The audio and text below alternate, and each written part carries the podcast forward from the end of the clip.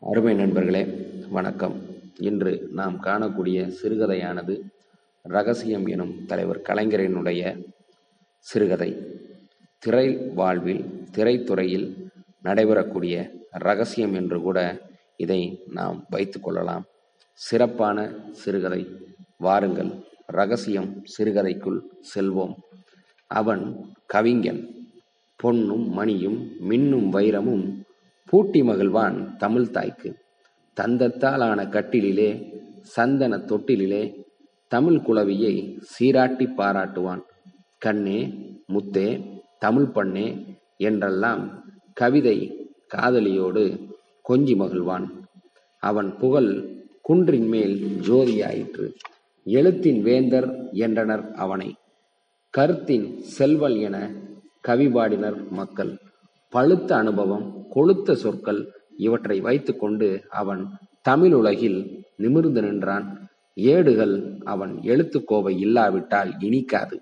நாடகம் அவன் பாடல் இல்லாவிட்டால் சோபிக்காது. திரையுலகம் அவன் கீதங்கள் முழங்காவிடில் சுவைக்காது. இப்படி வளர்ந்தான் அவன். ஏழைகளை ஊக்குவிப்பான் கோழலைகளை கோழைகளை வீரராக்குவான். தாளையின் முள்ளும் வாழையின் குருத்தும் சேருமோ எனக் கேட்டு தமிழர் பண்பும் ஆரியர் கலையும் ஒட்டாது கிழிந்துவிடும் என்பதற்கு விளக்கம் தருவான் அவனை பாராட்டி பலர் எழுதினர். கவிஞனே கலைவாணனே கருத்து செல்வமே கண்டேன் உமது கவிதையை. விதவை துயர் பற்றி வேதனை நிரம்பிய கீதம் அமைத்தீரே அது கண்டு விழியிலே நீர் பெருக்கினேன். இத்தகைய பெருமை மிகுந்த உம்முடன் இருந்து பணி செய்ய விளைகிறேன். என் விருப்பம் நிறைவேறுமோ? விடுவித்திடுவாய் பதில் இங்கனம் வில்லவன். இப்படி ஒரு மடல். ஏட்டிலே பாட்டு கண்டேன். எழுத்தின் வித்தகனே என் இதயம் கவர்ந்தவனே ஏழை நான் எனக்கோர் உதவி செய்வாயோ?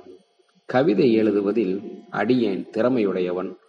என் கவிதை தொகுப்புகளை புத்தகமாக்கும் பணியை மேற்கொள்வாயேல் என் ஆசை நிறைவேறும்.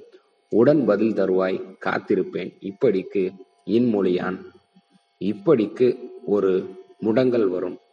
இப்படி ஒரு முடங்கல் வரும். கடல் மடை திறந்தார் போல் கருத்து மழை பொழியும் கவிஞர் ஏரே கடையேன் கண்ணப்பனின் கண்ணீர் துடைப்பீர். எனக்கு கவிதை எழுத பல நாட்களாய் பேராவா. அந்த எண்ணத்தை ஈடேற்றுவீராக. இப்படி ஒரு கடிதம். நாடகத்தில் உமது சொற்றிறன் போற்றுதற்குரியது. கதாநாயகனும் கதாநாயகியும் பாத்திரத்தால் உயர்வு பெற்றதை விட உமது பாட்டால் அதிகம் மதிப்பு பெற்றனர். உமது பாட்டை இசைக்கும் பேரும் வாய்ப்பும் எனக்கு கிட்டுமோ? உம் நாடக மேடை எனக்கு எட்டுமோ? தர்பார் காட்சியில் சாமரம் ஏந்தினானும் சரி. உமது பாட்டொலிக்கும் அரங்கில் அரிதாரம் பூசி நின்றேன் அடியேன். என்ற புகழ் வந்தால் போதும். புண்ணியனே கண்ணியனே புலியே சிங்கமே புனிதனே பொற்புடன் எனக்கோர் புதுப்படி தருவீர். வணக்கம் வணங்காமுடி. இப்படி ஒரு தாள் திரையுலக ஜோதியே ஆதியே நீதியே வீதியே கதியற்று கிடக்கும் இந்த வீணனின் திரையுலகம் காலெடுத்து வைக்க கனவு காண்கிறான். கடலில் செல்ல கட்டுமரம் வேண்டும் என்பார்கள் காசைக்காக அல்ல கலையுலகத்து பணிபுரிய அதுவும் உன் கவிதைகளை பாடி தொண்டாற்ற தோழனே தொல்லைப்படும் நான் எல்லையிலா ஆவல் கொள்கிறேன். துணை புரிவாய் இங்கனம் தூயமணி. இப்படி ஓர் அஞ்சல். ஏழைகளைப் பற்றி எழுதும் என் ஐயனே என் கதை சோகம் நிறைந்தது. எனக்கு ஒரு வழிகாட்டு. நாடகத்தில் ஒரு வேடம் திரையுலகில் ஒரு காட்சி. நீ எழுதும் ஏட்டிலே ஒரு வாய்ப்பு.